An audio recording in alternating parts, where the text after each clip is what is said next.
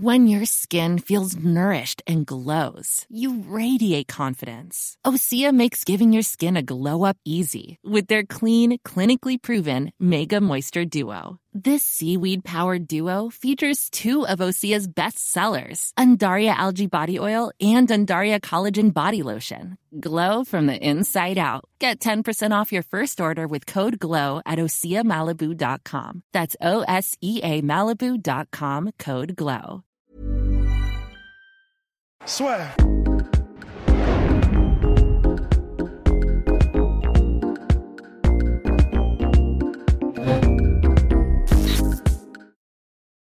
Bonjour à toutes et à tous et bienvenue dans le podcast La Sueur pour les Flash Previews. Ce n'est pas un podcast, mon cher Rust.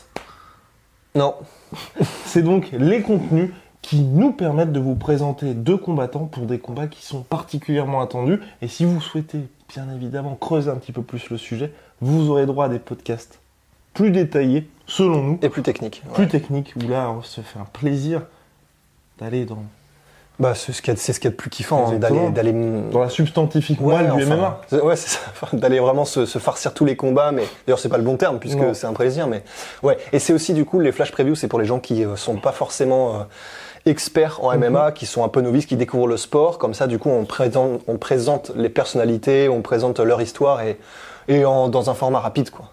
Et donc là, Israël Adesanya, Paulo Costa, U F C deux cent cinquante-trois, main event pour la ceinture middleweight, propriété bien évidemment du néo-zélandais de la Style Bender. Deux invaincus, d'un côté Israël Adesanya bien évidemment, et d'autre Paulo Costa, treize zéro, Israël Adesanya est à euh, quatorze dix-huit zéro, ouais, c'est ça. Est à dix-huit zéro. Mais mon cher Rust, c'est quand même assez inédit, un combat entre deux invaincus pour le titre. Eh bien, figure-toi que non, Guillaume, parce que c'était quoi, c'était Rashad Evans et le Thomas Shida, le oh, précédent. Oh là là, et tout ouais. ça sans réviser, franchement, c'est formidable. Bien, donc ce combat-là, c'est pour l'U F C deux cent cinquante-trois, le vingt-six septembre prochain, sur la Fight Island, et c'est ce qui change aussi, et c'est peut-être un facteur X, sinon le facteur X du combat, c'est que ça devait être à l'U F C Apex de Las Vegas, donc petite cage, et là finalement, ce sera sur la cage habituelle de l'U F C, sur la Fight Island, donc au Flash Forum.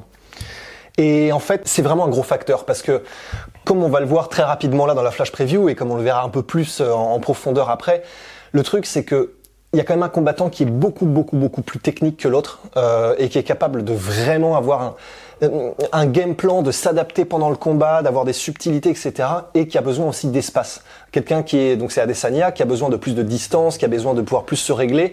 Et, euh, et en fait, Costa, qui est un, qui est un juggernaut, on va le voir encore en tout cas quand on va en parler, mais tout ça pour dire que quand tu as une petite cage et que tu as grosso modo un chasseur et un chassé, entre guillemets, parce que dans l'idée, ça va être Costa qui va avancer constamment et Adesanya qui va être obligé de, de reculer pour prendre sa distance, pour, pour échapper un peu au taureau. Et quand t'es dans une petite cage, c'est beaucoup plus facile pour le chasseur de cadrer son adversaire. Parce qu'il y a beaucoup moins d'espace qui peut beaucoup, qui peut couvrir les distances beaucoup plus rapidement. Et c'est pour ça que même si Costa est beaucoup moins bon techniquement que Adesanya, quand il y a une petite cage, ben la force brute, si t'as un peu, si t'arrives à cadrer, elle a vraiment, vraiment un intérêt et elle peut changer le cours du combat. Mais le problème, c'est que c'était prévu à Vegas au début, dans la petite cage. Ça a été hum, changé et modifié pour être justement à Abu Dhabi dans une cage de taille normale. Et c'est vraiment des grosses différences. Donc voilà, maintenant, on revient à une cage où Adesanya aura tout le loisir, tout l'espace qu'il veut. Et ce sera donc, c'est une difficulté en moins qu'aura Adesanya, quoi. Exactement. Et donc, Paulo Costa. Bon, on a dédié un podcast à sa personne. Donc là, et surtout à son style. En particulier, là on verra un petit peu plus prochainement, bien évidemment, dans un podcast détaillé, ce qu'il peut apporter. Mais là, en guise d'introduction, parce que physiquement, là vous l'avez vu sûrement sur la miniature et dans les trailers, il est extrêmement impressionnant. C'est, comme l'a dit Rust, le juggernaut de la catégorie. Il coupe, il cut énormément, quatre-vingt-dix-sept kilos dans la cage contre quatre-vingt-quatre kilos la veille lors de la pesée. Et donc Rust, finalement, quelles sont ses armes et qu'est-ce qui peut faire pencher le combat en sa faveur? Bah, ce qui peut faire pencher le combat en sa faveur, c'est que c'est un tank, en fait. Et, euh, simple. Ouais, c'est ça.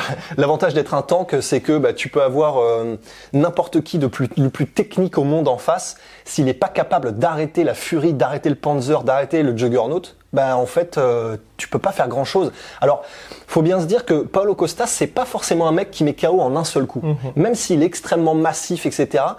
En fait, il euh, y a très peu de combats, à part dans ses premiers où il met K O en un seul coup, parce qu'en fait, c'est un, il met la pression ouais. et il va te faire plier sous l'avalanche de coups. C'est-à-dire que les coups, c'est pas comme les frères Diaz par exemple où c'est des coups à cinquante pour cent et puis au final tu finis par tu finis par sombrer, par te noyer. Là, c'est quand même des coups à quatre-vingt-dix pour cent. Donc c'est-à-dire que chaque coup te met dans le mal et te fait repenser euh, ton enfance et ce pourquoi tu es sur terre, mais il te met pas K O directement, c'est presque encore pire en fait. Et donc Paulo Costa, c'est ça, c'est en fait voilà, c'est le Juggernaut de, de X-Men en fait, c'est-à-dire que il va avancer. Il va s'en foutre du dommage que tu lui infliges parce qu'il sait que quand il va te toucher, parce qu'il va avancer et te cadrer, quand lui va te toucher, il va te faire plus mal. Et c'est très compliqué à naviguer, même quand tu es un, un très grand technicien, comme euh, bah, par exemple, on l'a vu, il a combattu donc Uriah Hall, qui était aussi un très bon technicien. Mais le problème, c'est que ben le début, il commence à prendre des jabs, et cetera. Et au fait, au bout d'un moment, bah, la pression est telle qu'il arrive à faire plier son adversaire, quel que soit son niveau. Et c'est là où ça va être très intéressant. Alors, il est extrêmement massif, il est très dur à mettre au sol. De toute façon, faut se dire que le combat n'ira probablement pas au sol puisque Adesanya et Costa ne sont pas forcément, euh, c'est, c'est pas leur domaine. Donc ça va rester debout. Costa va mettre la pression et voilà. La question c'est est-ce que Adesanya peut résister à la pression bah, d'un char d'assaut quoi. Et c'est exactement ça. Parce qu'Adesanya, mine de rien sur le papier, est favori. On en a parlé avec Ross précédemment, là très brièvement. Par rapport à la, car- à, la, à la taille de la cage, ça avantage plus Israël Adesanya. Mais là, avec tout ce qu'on a dit sur le temps qui est inarrêtable, même Yoel Romero n'a pas réussi à stopper la machine de guerre Paulo Costa. Que peut faire Adesanya ? Ben, il peut faire ce qu'il fait de mieux au monde. C'est-à-dire, il peut utiliser... Enfin, c'est même pas, c'est, c'est même pas que c'est... C'est prodigieux ce qu'il fait. En fait, Adesanya, alors faut bien se dire que c'est un gars, il a commencé sa carrière, euh, donc c'était aux alentours de deux mille onze, et en fait, il a pendant toutes ces années, jusqu'à arriver à l'U F C, parce qu'il y a un contrat d'exclusivité, tu peux pas combattre ailleurs, jusqu'à ce qu'il arrive à l'U F C, il a engrangé un nombre de combats en M M A et en kickboxing qui est hallucinant. Donc déjà, c'est quelqu'un qui est extrêmement expérimenté, ça veut dire que dans la cage, il est tellement, tellement piégeux dans le sens, il a tellement d'armes, il est tellement serein, il est... Stratégiquement, il est capable d'adapter sa, sa, donc sa stratégie de combat en temps réel parce qu'il va comprendre comment tu fonctionnes, il va capter ton rythme, il va voir les habitudes que tu as en combat, si tu fais, si tu fais quelques erreurs, si tu... Il est capable de te lire, en fait.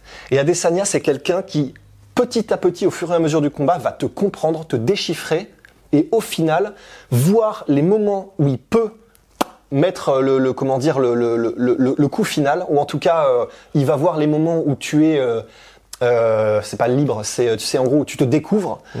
et, et il va finir par trouver le moyen, le moyen de de bah de c'est un peu comme Achille dans trois tu vois, enfin voilà, il voit la faille et c'est terminé. Et parce que techniquement, il est capable de tout faire. Il a une gestion des distances qui est extraordinaire, il est capable d'utiliser absolument toutes ses armes, les coudes, les les poings, les genoux, les tips, toutes les distances, il est capable de créer des angles, il est capable de Il est capable de, pr- de créer des pièges aussi, c'est-à-dire qu'en fait c'est quelqu'un qui est tellement technique, et par exemple c'est une différence avec Costa, que il est capable de, il va te mettre un coup, voir juste un petit coup comme ça, un tip, un front kick, voir comment tu réagis. Hmm, ok, il pense sa tête de ce côté-là à ce moment-là, et il va de ce côté-là quand je fais ça. Ok, il adapte sa prochaine offensive à la manière dont tu as réagi à son piège. C'est, c'est complètement délirant. C'est au niveau technique, c'est, c'est littéralement ce qui se fait de mieux au monde. De mieux. Et là, mon cher host, deux derniers points qui vont vous permettre peut-être à vous, oui à vous, de briller en société par rapport à l'U F C deux cent cinquante-trois. C'est vrai, mon cher host, que il y a énormément de personnes qui disent Paulo Costa est effrayant, il est monstrueux, il est trop puissant pour Israël Adesanya. Trop et, puissant. Mais peut-être que les gens oublient qu'Israël Adesanya s'est déjà mesuré à des Golgoth. Ouais. Ben ouais, parce que donc on a dit qu'il avait eu une double carrière, euh, un double cursus euh, entre kickboxing et M M A. Et faut se dire qu'en kickboxing, déjà premièrement. Il a été au plus haut niveau mondial. C'est-à-dire que... Donc au Glory.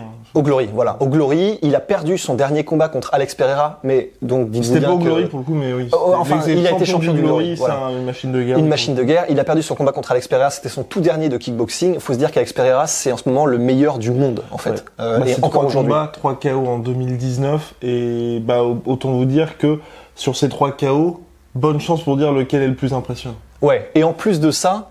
Ouais, déjà. Et en plus de ça, donc quand Adesanya a combattu Pereira, euh, c'était du kiff-kiff. Oui. Il s'est pris le K O, mais c'était vraiment oui, du kiff-kiff.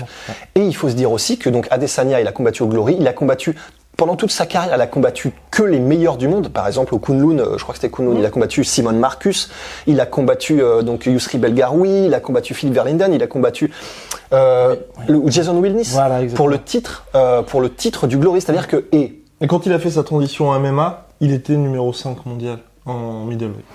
Et il était numéro cinq mondial, mais pour le coup, quand il a combattu Jason Wilnis pour le titre, qui est un très, bah, l'élite mondiale aussi, personnellement, je l'ai donné à Adesanya, mmh. la décision. Ouais. Donc, c'est-à-dire que là, il aurait très bien pu avoir le titre du Glory avant d'aller euh, à l'U F C. Donc, bah, voilà, vraiment. Et donc, la question des Golgoth. Eh oui. La question des Golgoth, parce que au-delà du fait que, voilà, bah, on lui illustre, on lui illustre la Roumaine parce qu'on sait que c'est un des meilleurs du monde.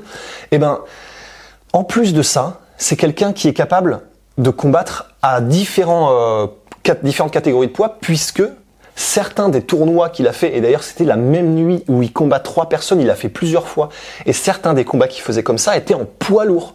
C'est-à-dire qu'il a l'habitude de manipuler des poids lourds en kickboxing, certes, mais de toute façon là ce sera debout contre mmh. Paulo Costa. Donc des gens qui frappent comme des poids lourds, des gens qui frappent comme des gars qui font euh, bah, cent dix kilos, il connaît en fait.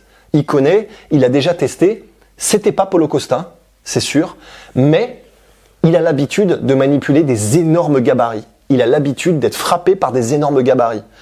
Donc, même si Paulo Costa est aussi lui-même unique mmh. en son genre, c'est pas, c'est pas nécessairement ça qui sera le ouais. facteur déterminant, puisque Adesanya, c'est pas la première fois qu'il se fait toucher par des, par des monstres, quoi.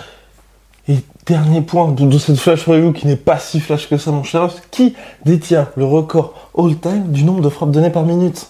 Eh ben c'est Paulo Costa. Et c'est, ça c'est un truc que tu m'as appris, bah du huit, coup. huit virgule quarante-trois euh... frappes par minute. Et enfin c'est du délire. C'est, c'est monstrueux parce que, et c'est peut-être là, mon cher Rust, on va mettre une dernière pièce dans cette machine à savoir, machine à savoir par rapport à l'U F C, enfin et au M M A en général, n'est-ce pas? C'est finalement par rapport à son physique, avec cette stat là qui est qui est monstrueuse parce que c'est vraiment le record toute catégorie et all-time de l'histoire de, enfin all-time de l'histoire, all-time de l'U F C.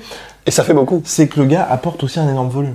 Ouais. Et ce qui est complètement fou en fait, parce que théoriquement en fait, quand on est en M M A, enfin c'est, c'est même valable pour, pour, tous les sports, pour tous les sports, c'est-à-dire que quand tu es quelqu'un qui est extrêmement explosif, Deontay Wilder par exemple en boxe anglaise. Et, et, mais en plus, Deontay Wilder, il est un peu plus fin. Oui. Quand t'es ultra explosif et qu'en plus t'es galbé, bah comme euh, bah, ça, comme un... Steve Urkel. Ben euh, je sais pas qui c'est. Ah, mais... Steve Urkel, c'était un mec qui était comme ça. Ah, comme, comme un tank. Ouais, euh... comme un tank. Enfin, c'est ça. C'est, c'est vraiment comme un comme un mec, un, un linebacker, tu vois. Enfin, mm-hmm. et ben quand t'es explosif et que t'es très massif. Au niveau du cardio, c'est très compliqué généralement. On le voit avec euh, les Yoel Romero, les Tyron Woodley, les Hector Lombard. Si ce sont des gars qui ne se qui ne se Euh, gèrent pas mmh. pendant un combat, ils vont pas être capables de travailler en volume, c'est impossible parce qu'ils ne peuvent que travailler en explosivité. Et quand ils sont explosifs et qu'ils essayent de mettre un certain rythme, bah c'est pas possible. C'est-à-dire que bah, c'est, c'est la vie en fait. Mmh. Tu, tu peux pas tout avoir. C'est, c'est comme les jauges dans P E S. Tu, tu peux pas faire un joueur à quatre-vingt-dix-neuf partout théoriquement. Et en gros, le truc c'est que donc c'est le cas pour Paulo Costa. Il est extrêmement massif. De toute façon, quatre-vingt-dix-sept kilos in cage euh, le jour du combat, c'est monstrueux. Et il est, bah vous l'avez vu, il est tanké. Enfin, je dirais, il a des épaules, c'est des ballons de foot.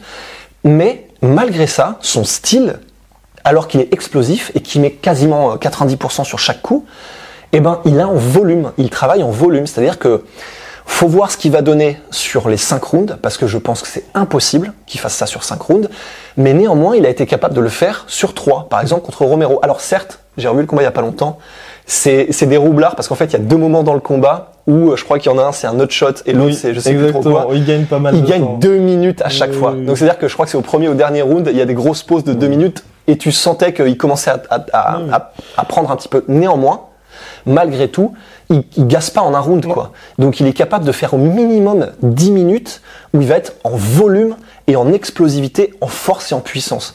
Et c'est fou pour un gabarit comme ça où tu te dis normalement c'est Bob Sapp, tu vois. Et on en a parlé bien évidemment dans le podcast dédié à notre cher Paulo Costa. C'était la flash preview du main event du U F C deux cent cinquante-trois. On va revenir avec des analyses de chaque côté, mais aussi, on va parler bien évidemment du co-main event qui excite particulièrement Rust entre Dominique Reyes et Yann Blakovic. Nous avons hâte, vous n'imaginez même pas à quel point ça va être vraiment formidable, formidable Bref, n'hésitez pas à liker la vidéo, à, bah, à commenter aussi pour votre pronostic. Abonnez-vous là... aussi, parce qu'apparemment, ah, oui. euh, les... oui. apparemment, il y a beaucoup de gens qui regardent sans s'abonner, oui. c'est terrible. Exactement, oui, ça c'est terrible. Et on vous voit. Non, c'est vrai qu'on a, je crois, cinquante pour cent de notre audience qui ne s'abonne pas. Bon, euh, croire que les ouais, gens ont un vrai, peu honte. C'est marrant quand même. Les gens ont un peu honte, sont bon, allez, on va regarder. Bref, et pour finir, big shout-out à Venom. Oui.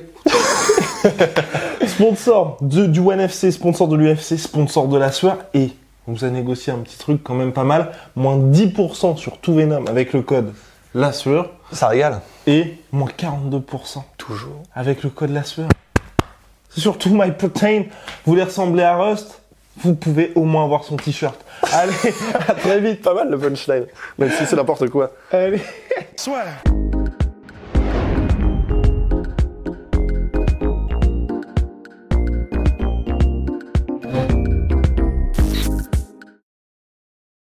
Et voilà, c'est la fin de votre épisode du podcast La Sueur. Si ça vous a plu, n'hésitez pas à nous mettre les cinq étoiles sur Apple Podcast ou sur Spotify. Vous pouvez aussi nous laisser un petit commentaire, ça nous aidera beaucoup.